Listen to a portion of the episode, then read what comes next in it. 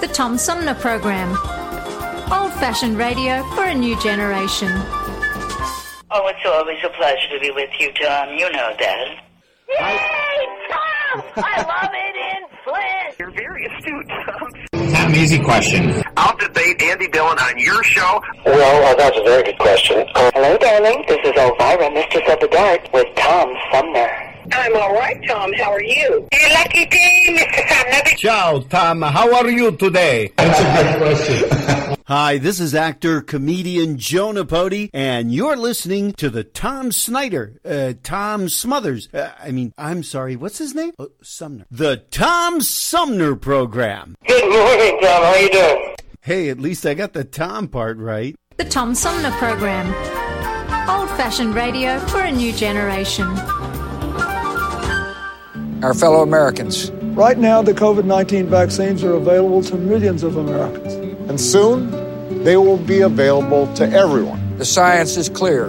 These vaccines will protect you and those you love from this dangerous and deadly disease. They could save your life. So we urge you to get vaccinated when it's available to you. That's the first step to ending the pandemic and moving our country forward.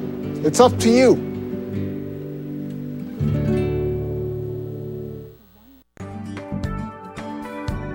The Tom Sumner program is made possible with support from Seth David Radwell, a recent guest on the program and author of American Schism How the Two Enlightenments Hold the Secret to Healing Our Nation, released in July 2021. As Publishers Weekly writes in its recent glowing review of American Schism, business executive Radwell's epic debut examines the historical influences that have led to what he sees as the collapse of politics in the United States.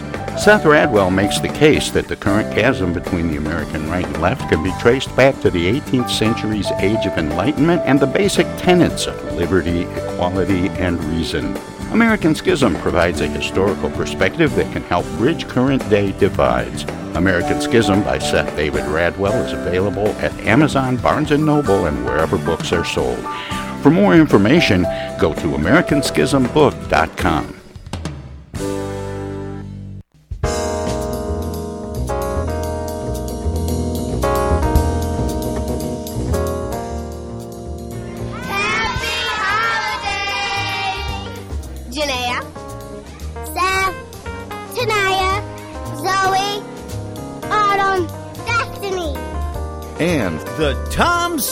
Sumner Program.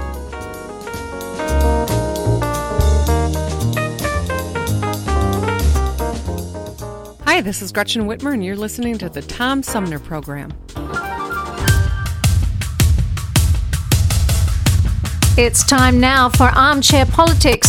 Join host Tom Sumner for this weekly reality check on current events in local, state, and national politics and the real issues that really matter. You too can be part of Armchair Politics. Find us on Facebook. We let the dogs off their leash. Stay tuned, because it's on now.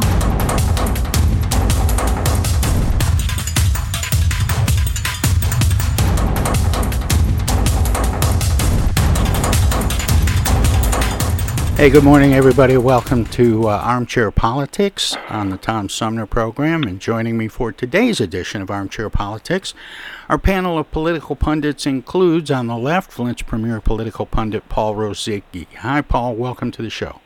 Good morning. Good to be here. And on the right, longtime Genesee County Republican Henry Hatter. Henry, good morning. Good morning, Tom, and uh, to our guests. And last, morning, Henry. And last but not least, uh, joining us for this week's edition of Armchair Politics, political operative Bobby Clayton Walton. Hi, Bobby. Hi, guys. Hi, Bobby. Good morning. Good morning. Good morning. Well, you know, I always like to start the uh, the show out with um, what I call finish the quote. And um, this is where I ask you, how would you finish this quote? And it goes like this Those who cultivate moral confusion for profit should understand this. We will what? Mm-hmm. How would you finish this quote? Uh, not tolerate it. Well, I was going to say, we're going to reap the whirlwind, something like that. We uh, could go broke.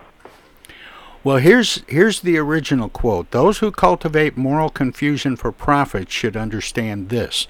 We will name their names and shame them as they deserve to be shamed. Oh. Who was that? Gee, that's a good quote. Yeah. Mm, Bob Woodward. No, it was a different Bob, former Senate Majority Leader and 1996 Oh. Republican presidential nominee Bob Dole. Oh, okay. Yeah. Of course, a mean joke. That's interesting. Yeah. Yeah. Yeah, he passed away uh, Sunday at age 98. He had announced in Yeah. February that he was being treated for advanced lung cancer, and he's scheduled to lie in state at the Capitol uh, Rotunda tomorrow, I believe. He he had a great sense of humor. yeah, and he was uh, really well respected, and so was his wife Barbara Dole, who Yeah. I knew. I I saw clips of him accepting the presidential was it the Medal of Honor or presidential one of the medals, and he jokingly said that he expected to be in the White House making a different kind of speech. yeah, I saw that too, Bobby. Yeah. He was quite a war hero too. yeah. Was captured and assumed that. Well, I think what that showed me was he he had a spirit of um, of following an objective, I, and I think probably he proved that in his service in the war and also in his service in the Senate. He had Yeah. an ideal and he followed it. I, I didn't realize till I saw some of the, uh, the the clips this past week that he, he was wounded in literally in the last couple of weeks of the war. It was April of '45, and the war only had a week or two to go left, and, and that's when he got wounded apparently. Yes. And he crippled his arm, his right arm. Yeah, He was yeah. he was he always held that arm in uh limbo. You know, I think he held a, a, a pen in that arm, in that hand. Yeah. Yeah. Yeah, he. Uh, I don't know what he would have done when he was president because they're supposed to give the pens away. That's right. But no, and yeah, that would have been a different challenge for him. I I really admired him, even though um, he wasn't necessarily of my party. But I considered him one of the great centrists who really just wanted to get good legislation passed. and, yeah, and I was a he, he huge. could work across the aisle very effectively. I, I was Yeah. a huge fan. And that's of, what um, good politicians do. They don't assume that everything is right that they believe and consider, but they Sure. open up the way for some dialogue. Yeah, I was Yeah. A, I was a huge fan of his wife Elizabeth. I thought she was a tremendous public servant, and I would like to have seen Yes. her run for president. I, I, rec- I recall there was some talk about that at Yeah. one point. It was. Yeah. Well, let's go I mean, on. I'm glad that you called the Elizabeth and I called the Barbara Dole. I think, Right, right. yeah, I think she had both names or was called by both names. Anyway, uh, here are a couple of other uh, quotes that, that got my attention this week. Uh, here's here, here. This is my favorite. I think. I don't think about the former president. Hmm. Hmm. Joe Biden. No. Could it be Biden? I was going to say Biden is a, li- a likely choice. No, you're right. It was President Oh. Joe Biden on Wednesday Oh. had a sharp response to a reporter's question on a report that suggested then President Donald Trump tested positive for COVID 19 last year. Earlier than previously disclosed, Trump tested positive for COVID 19 three days ahead of his first 2020 presidential debate with Biden though he also had a negative result in that same time frame according to excerpts from a forthcoming book from the former Republican president's chief of staff Mark Meadows this story was uh, in the Guardian um, what do you think of uh, President Biden's response? Do you think it's true he doesn't think about the former president? No, I think he does to some degree because there there there are comments that are biting. He has to, you know, he It's, to it's hard to avoid. Yeah, it's, it's, it's hard to I avoid. don't. I don't think he dwells on it, and I think that might be the point. I think he Yeah. might consider some of the things he did, and because he has to certainly counter some of it, but not as a personality. I doubt if he dwells on it. I think he's above that. In fact, I think he wants to draw a contrast because I think in many ways that Trump did dwell on Obama and resented, did so much to counter what Obama did just because it was what, Obama did. and there was almost that personal resentment from that one comment made at the correspondence dinner that people often attribute to uh, the reason why why Trump ch- decided to run for president. So there was almost that personal animosity there that is not Yeah. really there at this time. No. Yeah. Yeah, right. Well, don't you think it's the difference between uh, people who take their politics personally and people who know that it's a job and a service? True. Yeah. Good point. Well, here's another quote that caught my attention, and it might relate a little bit to this last one. Um, I'm writing to let you know I've decided to pursue this opportunity, and therefore I will be leaving the House of Representatives at the end of 2021. Oh, oh yeah, that's the main man. He's he's Taking, uh, taking over over Trump's uh, media. Yeah. media out of thing. out of California. He yes, out of he, California. he was going to be Ways and Means chair, right?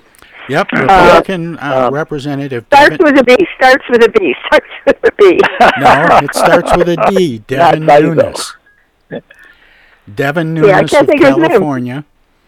Yeah, it was, Devin Nunes. Yeah, Devin Nunes. Nunes. Oh, of yeah, there you go, there you go. Yeah, B. there That's we a, that's a B for sure.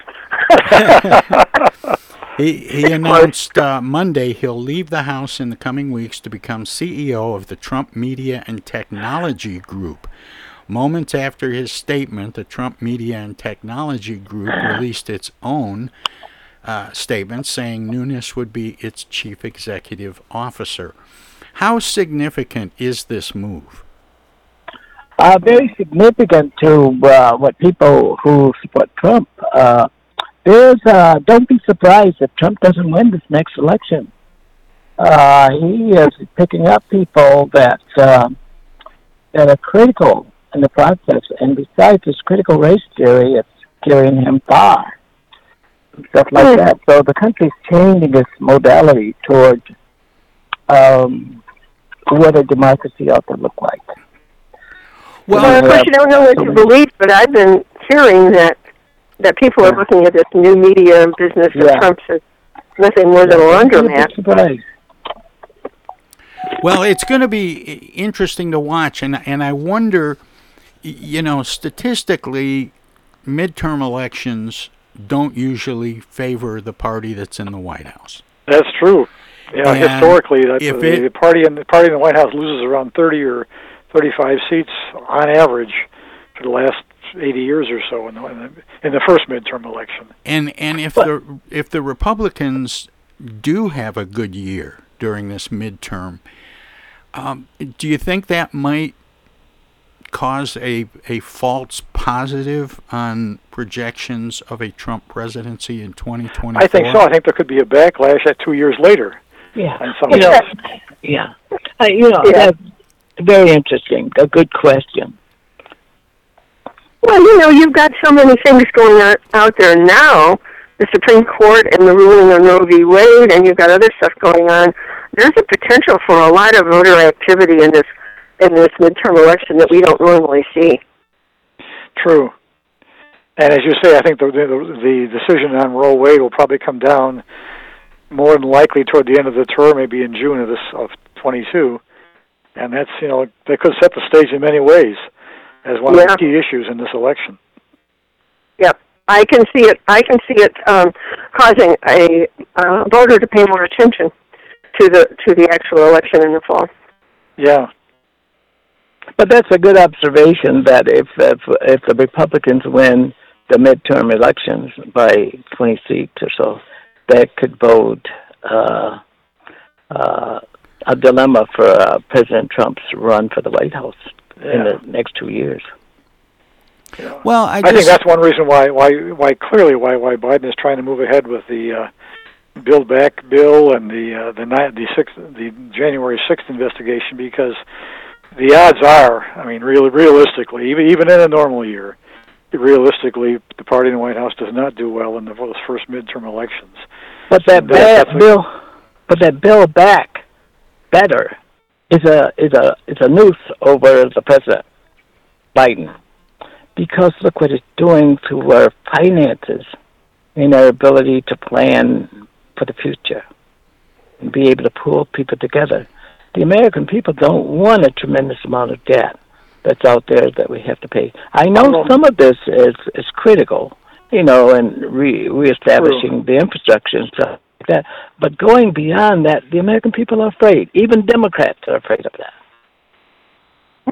Well, I don't think I can speak for the American people, but I can tell you that um, if you look at the econo- economic impact of the Build Back Better plan, I think that what it fi- finally will do is put us forward in a much better position economically. However, I am concerned about that uh, that figure that the Chinese satellite or the the probe that is going around the moon. Did you read that they've discovered some sort of an object, a sort of a, a square object on the far side of the moon? What if that's something from outer space? Well, that's. Oh, I haven't heard that story. Well, we'll, Don't we'll- worry about maybe it. we'll get into that in the X Files. In the meantime, Yeah. we have to take a short break. We'll Yeah. be back after this. Everybody's doing a brand new dance now. Hi, this is Mark Farner, and you're listening to the Tom Sumner Program. I'm Julie Lopez with Crime Stoppers. Have you ever wondered what to do if you have information about a crime or the whereabouts of a felony fugitive and you want the police to know but you need to remain anonymous? Well, here's what you can do. You can go to p3tips.com or download the mobile app. You can go to Crime Stoppers of Flint and Genesee County's Facebook page and click on the Leave an Anonymous Tip tab, or you can call 1 800 422 jail. All methods are anonymous, and if your help leads to a felony arrest, you may be eligible for a cash reward. Remember, your voice matters. While we've been staying safe at home, scientists have been on a journey. The destination? A COVID 19 vaccine. This journey began decades ago with research into other coronaviruses. Scientists built from there with months of research and development, cooperation with other experts worldwide, and clinical trials on tens of thousands of volunteers of diverse race, age, and health status. They arrived at a safe, effective vaccine, and hundreds of thousands in Michigan have already been vaccinated. But the next step is ours. We need to get the vaccine when we can. Keep wearing masks correctly and taking precautions until we reach our destination freedom from COVID 19 and getting back to the lives we love. Discover the facts for yourself at michigan.gov slash COVID vaccine. A message from the Michigan Department of Health and Human Services. The Tom Sumner program plays host to the best political roundtable on radio every Wednesday from 10 a.m. to noon. Armchair Politics features great commentary and analysis about the headlines from local, state, and national politics with an alumni of world class pundits, plus quotes, tweets, and those weird and wacky stories we call the X Files. If it's Wednesday, catch Armchair Politics on the Tom Sumner program. East Village Magazine is the monthly neighborhood magazine read all over Flint. With support from grants, donations, and advertisers, East Village Magazine's talented local writers give you an in depth look at local news, issues, and people that make Flint Flint. Copies of East Village Magazine are available at many of your favorite shops and restaurants around Flint or online at eastvillagemagazine.org. East Village Magazine, community focused and community supported. Discoveries. They happen when we least expect them, in places we thought we knew. And discoveries have a way of teaching us a little more about ourselves along the way. Welcome to Flint and Genesee County, where up north meets down south. Home to Michigan's largest county park system and a vibrant culture. A place filled with discoveries we've yet to make throughout acres of beautiful lakes, wetlands, and woods, and in the diverse city beyond where the uplifting melodies of gospel choirs fill the air, where the work of renowned artists color the galleries and museums, where the fresh fruits and vegetables at the downtown farmers market awaken our senses, and where the cultural center and planetarium broaden our view of the world. Let's spend a few days enjoying the wonders of Flint and Genesee County, where the joy of discovery is pure Michigan. Your trip begins at Michigan.org. Technical assistance for the Tom Sumner program is provided by Swiftlet Technology, engineering and IT services at swiftlet.technology. I know of a place where you never get harmed. A magical place with magical charms. Indoors, indoors, indoors. Take it away.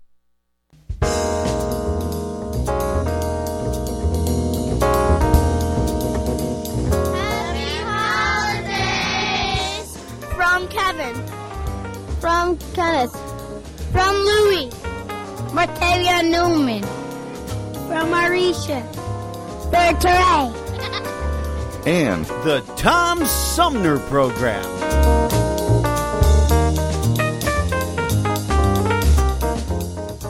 Hi, this is Deb Cherry, Genesee County Treasurer, and you're listening to the Tom Sumner Radio Show.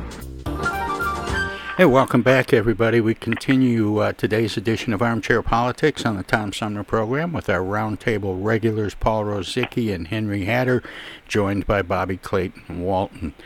Um, Flint police and firefighters would receive up to $10,400 each in premium pay for their work during the COVID 19 pandemic under a proposal from Mayor Sheldon Neeley. The City Council is scheduled to consider two resolutions dealing with additional pay for employees who worked from June 14, 2020 through June 12, 2021 at a committee meeting today. Is COVID is COVID hazard pay for Flint first responders appropriate and affordable? Uh, it does not appear to be because those folks are there to protect the population, and they that their duties require them to do what they do. But uh, if if you want to stabilize the police department, you you've got to pay them. They, that's um, you got to give them this because other pe- people are getting the same thing. Other workers from other areas are considered the same thing. So policemen are very important that you keep stabilized. Yeah, I was going to say, I, I, would, I would sort of say it may be appropriate, but whether it's affordable or not, given the city's budgetary constraints, I don't really know. But I would, I would take a hard look at it. Yeah. Well, I'm looking at the source of the money. What are the um, things that would be in competition for this money?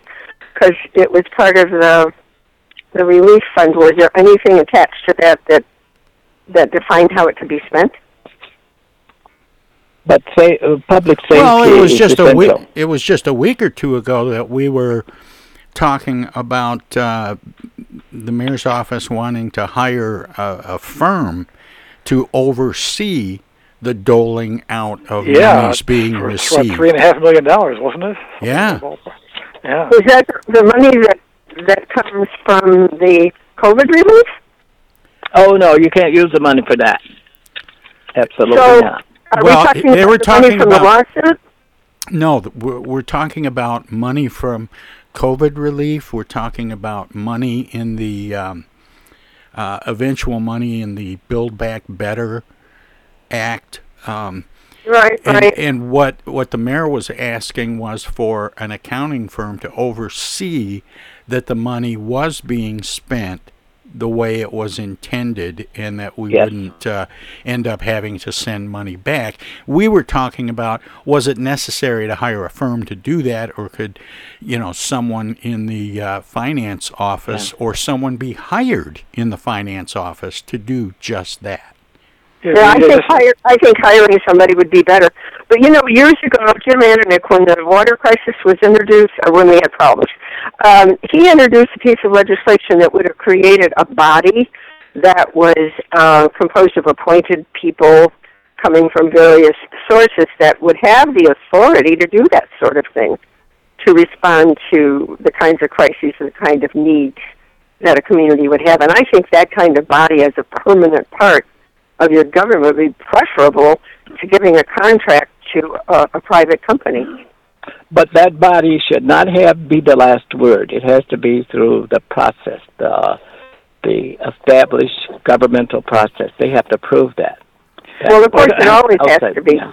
yeah. I think the point we were making last week is that for for three and a half million dollars, couldn't you hire a full time accountant of some kind for let's say a hundred thousand or so, and make that person's sole job to oversee that project? I, w- it just seems like you could do it for an awful lot less. A than three and compliance million. officer. Yeah, Right. Yeah, Yeah, yeah. I I, think that would be preferable. I agree with that, guys. Yep.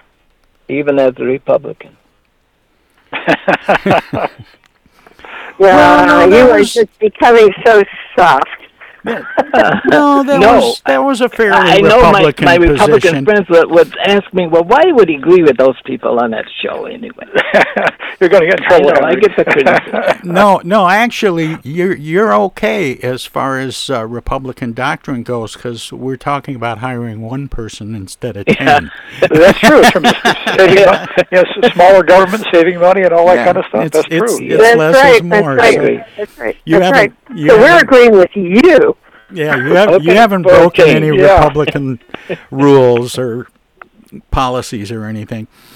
A $50 million lawsuit has been filed against Consumers Energy on behalf of a victim in the November home explosion in Flint that left a woman and a child dead. However, police say it is too early to determine what caused the explosion. The lawsuit, filed November 30th in Genesee County Circuit Court by none other than attorney Geoffrey Fieger on behalf of uh-huh. 55 year old Lisa Rochwick, a victim who died after police say the home adjacent to hers exploded eight days earlier. The lawsuit claims negligence by Consumers Energy prior to the explosion, but police are saying the cause of the explosion has not yet been determined.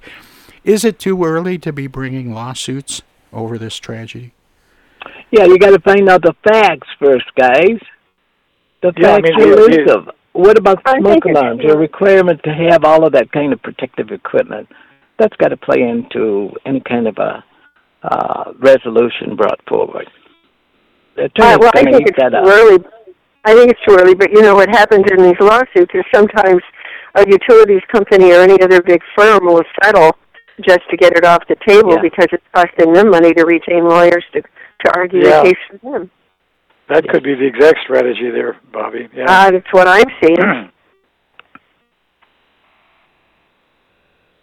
And as I say, that I, I right off the bat, I think one of the earlier reports was that consumer there was no. They may have come from Consumers Power, but there was an earlier report that there there appeared to be no problem with the, the gas lines. Apparently, if if that's accurate.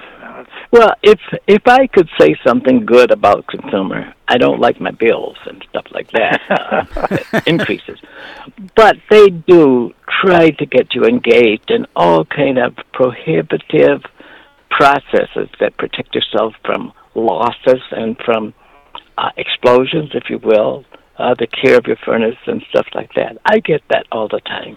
I know that they it's going to cost me money, but there is an effort out there for them to see that everybody who uses consumer products are safe. I believe that they really try. Yeah. Well, we're sort of making an assumption that it had to do with consumer or with a gas leak, but I'm not convinced of that. Yeah, Yeah, and it sounds like the Flint police aren't either. Yeah, I mean there there were rumors, and that's all they were. I don't want to make too much of them, you know, about a meth lab or something. But whether there's any truth to that, I have no idea. But I saw various postings on Facebook suggesting that as an option. If people go down to their furnace and fumble around with that igniter, you know what an igniter is. It comes on, the gas, uh, when the igniter comes on, then the gas will flow through a valve, and then the fire connects to the gas. And if you fumble around with that igniter and it does not uh, work properly, you should call a technician, somebody who knows, because Hmm. that's very sensitive stuff. That's computer controlled. So uh, people do that. I know that they don't want to be cold and stuff like that, but they can't afford to call a technician, so they tamper with that stuff. So, and, yeah. Well, I've mentioned many times on this show that uh, Paul Rozycki always sends me an email the day before the show with a few bullet points on things we might consider talking about. And he always closes the email with, or whatever happens in the next 24 hours. And, and I bring that up because this next story has updated at least twice since since I since I originally uh, put the, the copy in here, so I don't know how it's going to read. But Attorney General Dana Nessel will travel several times to Oxford to meet with parents, school officials, and others as part of a comprehensive review of policies and procedures related to guns and school safety following the deadly mass shooting November 30th. She said Tuesday, "I want to hear everything that they have to say." Nessel said during a Zoom call with reporters, I want to hear what their concern, concerns are. Nessel made her comments after disclosing late Monday that Oxford school officials have declined her Sunday offer to lead an independent review of facts leading up to the shooting that left four students dead and seven others injured, including a teacher though she expressed disappointment with the school district's decision to hire a private security firm to conduct the investigation instead of turning to her office. Nessel stepped back from criticizing school officials. Um, now this story has updated because she's decided, with or without the help of the of the uh, school district, she's going to conduct an investigation, and um, and and I'm not sure where that will go.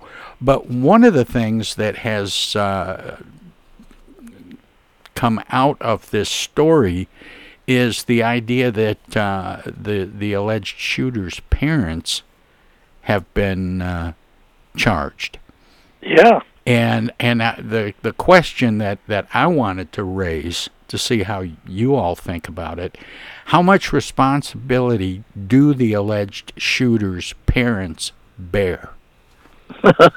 With how this guy was involved, he went out and bought the gun. You're And talking about the it was- guy's dad. It was supposed to be a Yeah. Christmas present Yeah, or something. a Christmas present. I don't know, Then whether, but also- I, I thought he bought it for himself. I saw mixed uh, testimonies on those. Now, I don't know about you, but m- my dad always insisted that I wait until Christmas to open a present.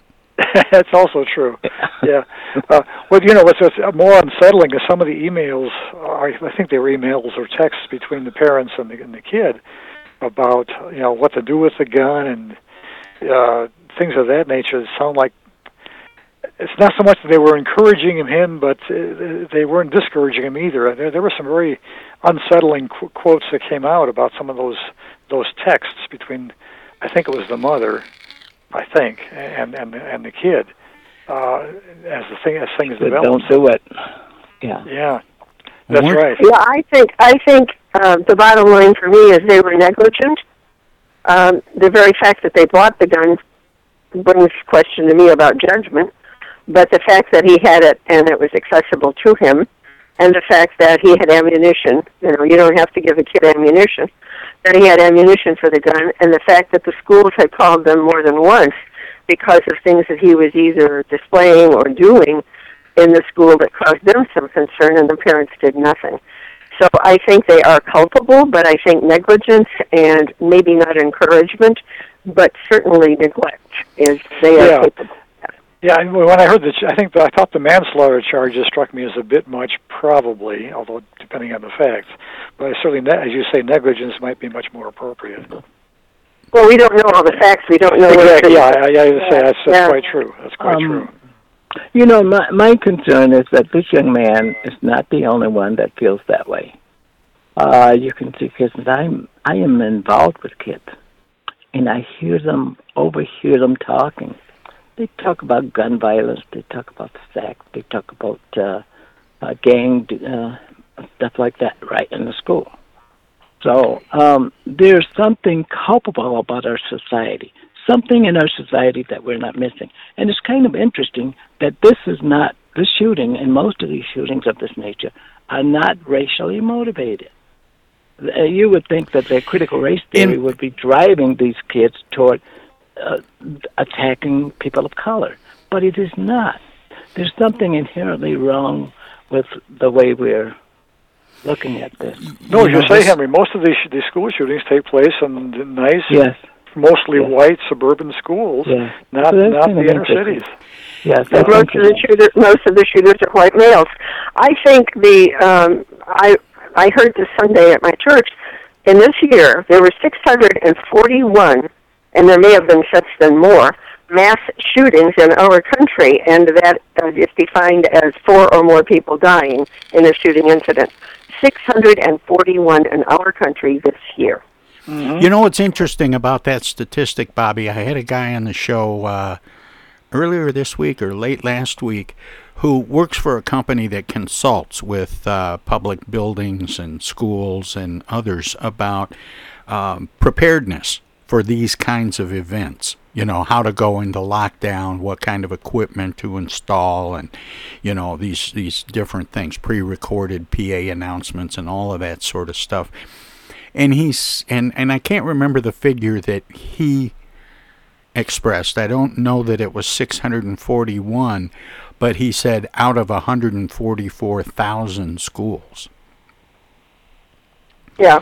Oh, these weren't all school shootings. These were just mass shootings in the Right. country. He he said it it's it's not as common as what we are sort of led to believe by how big the news stories become. Mhm. each time this happens. And I remember some time ago, I think it was the 10th anniversary of the Columbine shooting. I had the author of a book about that shooting um, on the show, and he had done a tremendous amount of research on school shootings as part of that book. And uh, I think it was called Columbine, a true crime story.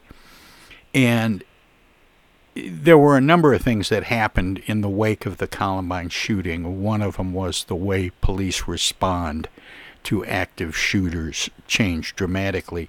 But he said in his research what he found, and we were talking about race and and the fact that these uh, these things typically happen in these these small um, suburban communities and they're not racially motivated, but he found at the core that the people accused of, of doing these shootings were often outsiders, and that in those smaller towns, there are no other outsiders to associate with. Whereas in a big city, there's there's a, a, a corner somewhere, or under a bridge somewhere, or a public park somewhere, where these outsiders collect and feel like they're not so alone. Yeah, they have their own gang. Yeah, they do. Yeah. And and that doesn't happen as much in these smaller towns. And so you have these individuals that will go out and act out on their own because they have no other way to discharge their their loneliness, their frustration, their anxieties. Yeah, And- their anger. Yeah. I I think there's something to that. I have friends who have children. I do hang around with younger people, believe it or not, who are in the schools, and they are extremely um, anxiety ridden over this. And one of my young friends is actually um, coordinating with others a meeting with their superintendent of schools, and uh, she discussed it with me, and I said. Uh, I think that we probably have enough in the way of hardware and in the way of process to um, hide from or prevent uh, the shooting once it becomes active. However, I would like to see something put in place that would detect beforehand when one of these outsiders or some child is feeling put upon or angry or frustrated or whatever it is that motivates them to want to kill and shoot and act out. I think every school ought to have at their disposal not your typical counselor, but someone who has the training, who has the knowledge of working with these kinds of troubled children that can detect and perhaps um, describe an intervention. Uh, Schools would do have us. that. Schools do have that. No, they don't. Not the Yes, schools that I know. Yes. No, they well, don't. you I'm know, I'm talking about public schools. They do I'm sorry, they don't. My Okay. ex-husband was a counselor. He was I'm never sorry. trained. Uh, call one Henry, the may I tell you something? Tell me. My ex-husband was a counselor. He was trained in counseling, but he was not trained in anything doing with psychiatric or psychological makeup of children. But you're condemning a school district that has tremendous uh, pressures and uh, resources to deal with those kids because that's the way they keep the school district stable. No, I don't. I don't think anybody was uh, condemning the school districts. I think they were talking about ways of preventing these kids from acting out the way they do and that they they perhaps need a more specialized care. You than- need to look to society for that. Yeah. It's, You know, society. It's I was going to say one under danger is this becomes an Im- imitative kind of thing. I mean, all of a sudden, when one when you hear of one event like Oxford, all of a sudden now there's threats all over the county. They shut down the schools for the whole what the, for last Friday. and Beyond that, because you know all kind of kids are now making threats, and you know some of those unfortunately may be real at some point. Uh, you know, I- if you go back, I don't recall a few decades, several decades ago, where there were any significant amount of school shooting. But once you had Columbine, then it became something that you could imitate if you were a troubled kid of some kind. Unfortunately, But, and I think uh, kids do have places to go.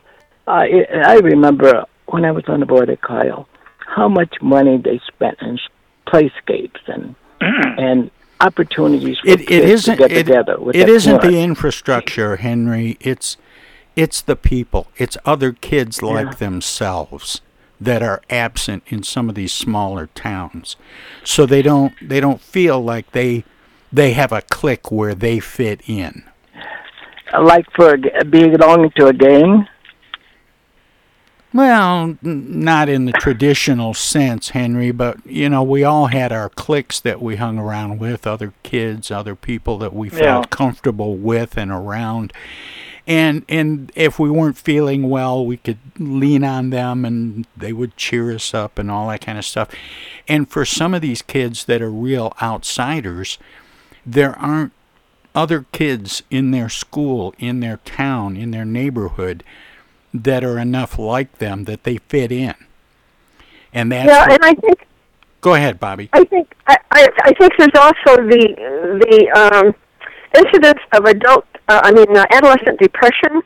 I know uh, teenagers seem to be because of hormones and all of the other changes they go through. Um, they go through periods of depression and feeling um, alone and lost, even if they're in the middle of a clique. You know, they there's a human thing about um, your mood and your feelings taking over your your thoughts. Um, there was a young woman here in the Davison High School that got into trouble just a few weeks ago for um, putting forth a questionnaire that was voluntary that anybody would answer that would identify whether people felt depressed, whether they felt suicidal, whether they had other things going on in their lives that bothered them. And this caused a great upheaval in our school district because I saw the story on that. Yeah. And so I think the teenagers are aware of what's going on in their own schools, and maybe because we don't want anybody to rock the boat or make waves or change the system or call us out, uh, we ignore it. Bobby, I agree with you that kids do have these hormonal changes uh, between the ages of probably 11 to 16. They go through that stuff. And that's why middle school is such a difficult segment of the school district to teach in and to cultivate the mind of kids where they become increasingly more stable. And uh, there's a lot of efforts that school districts use to uh, try to achieve that kind of a level of behavior in the middle school.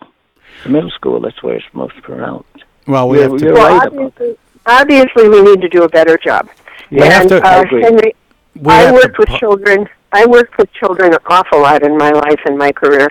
So you know, we can sit down and compare notes sometime. We have to take yeah, a pause and right it's not that I don't agree with you, but it, it's I have to defend the school district for all of the efforts that they make in trying to make things together while we heap a lot of other stuff and increasingly expect more and more. We're going to take a from- short break Hello and we'll there, be right citizens. back. Darkwing Duck here, and every time I'm in Flint fighting crime, I always stop by the Tom Sumner program. Don't forget, stay dangerous. Darkwing Duck out. While we've been staying safe at home, scientists have been on a journey. The destination? A COVID 19 vaccine. This journey began decades ago with research into other coronaviruses. Scientists built from there with months of research and development, cooperation with other experts worldwide, and clinical trials on tens of thousands of volunteers of diverse race, age, and health status. They arrived at a safe, effective vaccine, and hundreds of thousands in Michigan have already been vaccinated. But the next step is ours. We need to get the vaccine when we can, keep wearing masks correctly, and taking precautions until we reach our destination freedom from COVID 19 and getting back to the lives we love.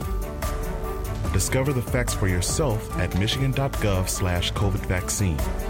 A message from the Michigan Department of Health and Human Services. Say, objection. I object. I object to that, Your Honor. Oh, hi, Mom. What's up? Dana, what are you doing? Oh, you know, just um, Attorney General stuff. Listen, I have a legal question. What is it, Mom? I just got a call from the water company. Apparently, your father has not been paying the bill. I guess they're going to turn the water off because we owe more than a thousand dollars now. Can you believe it? Actually, I can't. So listen, we just have to send them $200 in edible arrangements gift cards, and that will keep the water on. Now, here's the legal question What is the website for edible arrangements? Mom, it's an imposter scam. Imposter scam. Is that .com or .edu? No, the call was a scam. Scammers will pretend to be a government agency or a utility company or someone else you might do business with. A big red flag is if they tell you that you can pay them using gift cards. So, when in doubt, ask for the information to be sent to you in writing. And never give a caller or someone you don't know your personal information or your money. If you do suspect an imposter scam, report it to my office at mi.gov slash agcomplaints. Okay, all right. And Dana, where do I file a complaint that my daughter hasn't visited in over a month? Does your office have a website for that? Okay, Mom, I'm hanging up now. I'm Michigan Attorney General Dana Nessel. Visit mi.gov slash agcomplaints for your connection to consumer protection.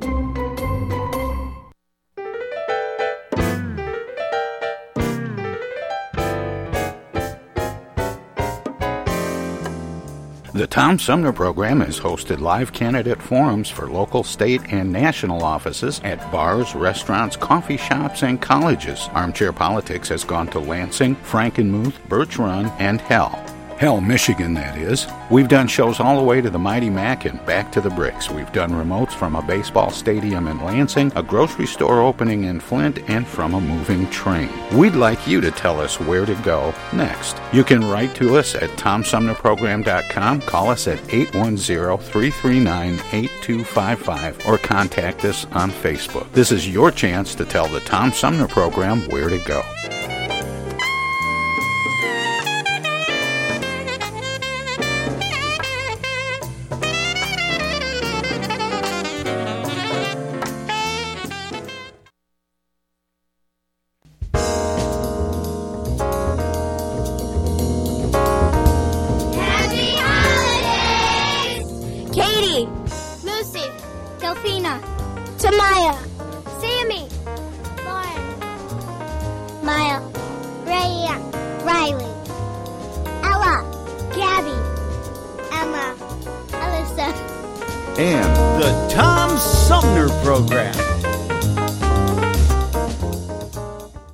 This is U.S. Senator Gary Peters, and you're listening to the Tom Sumner Program. Hey, welcome back, everybody, as we continue uh, today's edition of Armchair Politics on the Tom Sumner program with our roundtable regulars Paul Rozycki and Henry Hatter, joined by Bobby Clayton Walton. Um, Welcome back, everybody. Good to be here. Um, the state of Michigan is dropping its federal lawsuit against oil company Enbridge over the Line 5 pipeline and will f- instead focus its efforts on a separate lawsuit that was filed in state court, Governor Gretchen Whitmer announced Tuesday. Uh, the change in legal strategy follows a federal judge's recent refusal to return the federal lawsuit, lawsuit to state court where it had initially been filed. Plaintiffs, uh, the state of Michigan, the governor, and the Department of Natural Resources filed a motion to voluntarily dismiss the lawsuit Tuesday in federal court in Grand Rapids. Defendants Enbridge Energy LP and related companies had moved the case to federal court from Ingham County Circuit Court in November 2020, less than two weeks after it was filed. Would these legal actions play out differently in federal court? Hmm. It might take longer to be heard. Yeah, I don't know. Uh, the only only issue that might relate to federal court, I thought, was were there some treaty agreements with between the U.S. and Canada with regard to the pipeline, and I don't know the the details there. I I, I thought somewhere in I think of I th- I think you're right, Paul. I think that was uh, the rationale behind um, a- an Enbridge challenge uh, in federal Yeah. court. So maybe that was simply strategic, and they figured they didn't have much chance in federal court, so they went to Plan B. Yeah, it makes sense. You? You always want to go where you might win. Yeah, yeah, true, true. and, and again, I, I don't know any de- details of the treaty and, and what the rulings might have, might or might not have been in that area. So I, but I believe I had heard there was some treaty element involved in that in the in the lawsuit. Yeah. You know, our relationship with Canada is quite interesting in those kinds of questions because I remember when we were talking about the bridge that goes over from Detroit to Windsor and uh, the proposal to build the new bridge, and Canada was going to assume some of the costs, but there you get into agreements and treaties and funding and everything. So the very relationship we have with Canada does interfere or intervene in a lot of these kinds of uh, issues. Yeah. And w- d- Does anybody know or has anyone kept up with the with the status? Is Enbridge in shutdown mode now, or are they still functioning while these things are pending? Hmm, I don't know. Good, yeah, I I don't know for sure either. I. Uh, Oh, all, all I know is that I, I keep thinking of pipelines every time I get stuck by a long line of oil cars at the train lines. Yeah. well, you know, it, it makes sense to me that they probably still are functioning because if they want to drag out the lawsuit and they have shut down, they don't want the shutdown to be longer. So it would make some sense to me that they're probably still in operation. I think Yeah. you're probably right, Bobby. Uh, the Detroit Free Press is considering legal action after Michigan's Redistricting Commission denied a public records request for memos related to voting rights issues that it discussed at a closed door meeting, the newspaper's attorney said Wednesday. The commission rejected the request from the Free Press under Michigan's Freedom of Information Act, despite the fact that Attorney General Dana Nessel recently determined that the closed meeting at which the memos were discussed likely violated the state's constitution. In denying the request, Julianne Pastula, the general counsel, for the Michigan Independent Citizens Redistricting Commission, said the memos were subject to attorney client privilege. The Michigan Constitution requires the Commission to conduct all of its business at open meetings. The Commission held its first ever closed session to privately discuss two memos, one concerning the Voting Rights Act and another pertaining to the history of racial discrimination in Michigan, with the group's voting rights lawyer, Bruce Adelson. Free Press legal counsel Herschel Fink said the uh, Commission's denial of the FOIA request fails to address the fact that the state constitution makes the requested materials public without regard to the FOIA, and the uh, Constitution contains no exceptions for attorney client privilege or any other potential shield.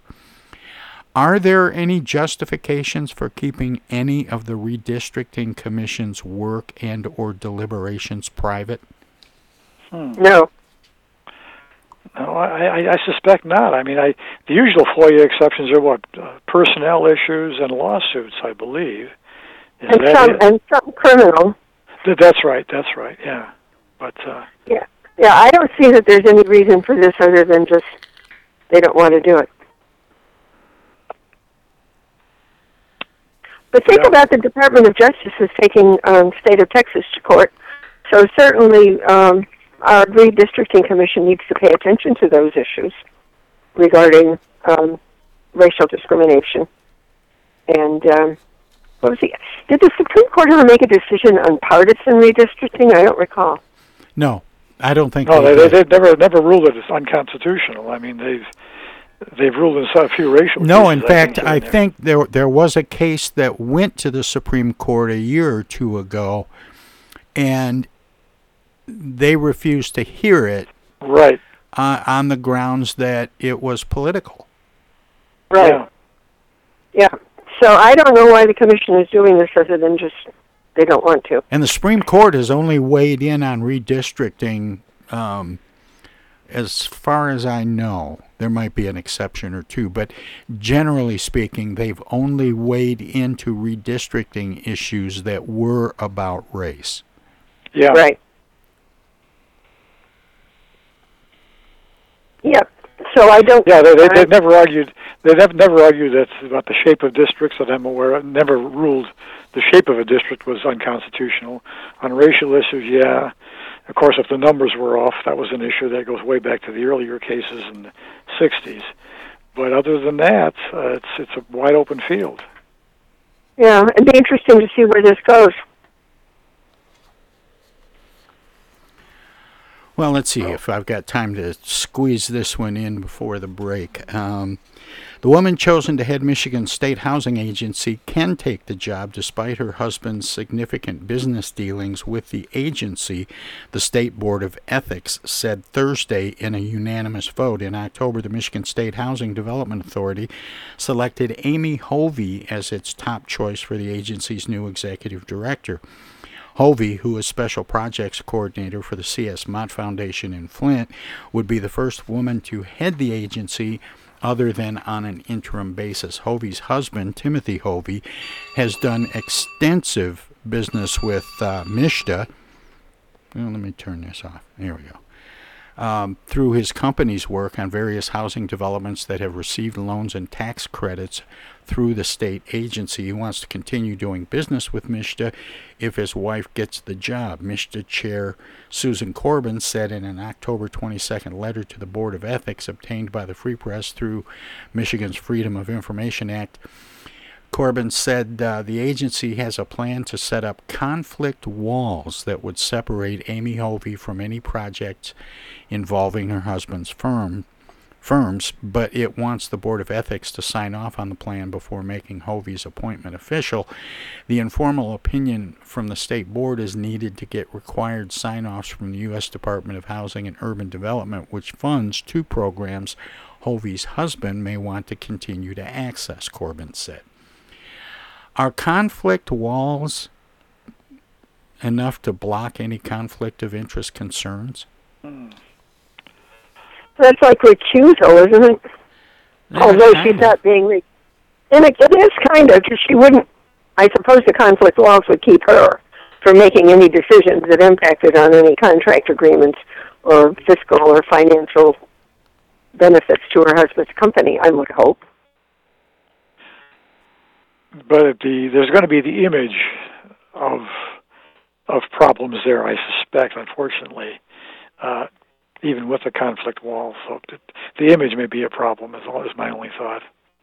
Yeah, and it might leave them open to lawsuits from competing companies. Yeah, that's also true. I can see that. Yeah. So, like I say, even if the walls are there, and even if they actually work, the it's it's going to be hard to. The appearance is going to be that there's a, there's always the opportunity for that information to leak across the walls. Yeah, and it can it can set up uh, making them a lot less efficient. I just Yeah. I don't know. Seems to me there might be somebody that would be better suited for the job. Well, on that note, we're going to take a uh, short break for our top of the hour show ID, and then uh, we'll have the second half of Armchair Politics on today's edition of the Tom Sumner program with our roundtable regulars. Paul Rozycki on the left, Henry Hatter on the right. They are joined uh, for today's show by political operative Bobby Clayton Walton, and um, we have coming up a couple of more things uh, from Lansing, but we'll uh, move on to Washington, and of course, the X Files still to go in the second half of Armchair Politics. You can hear Armchair Politics every uh, every Wednesday in the second and third hour of the show um, at uh, 10 o'clock a.m. Eastern is when we uh, produce the show. We'll be back. Hi, I'm Alexander Zonjic. Don't touch that dial. You're listening to Tom Sumner.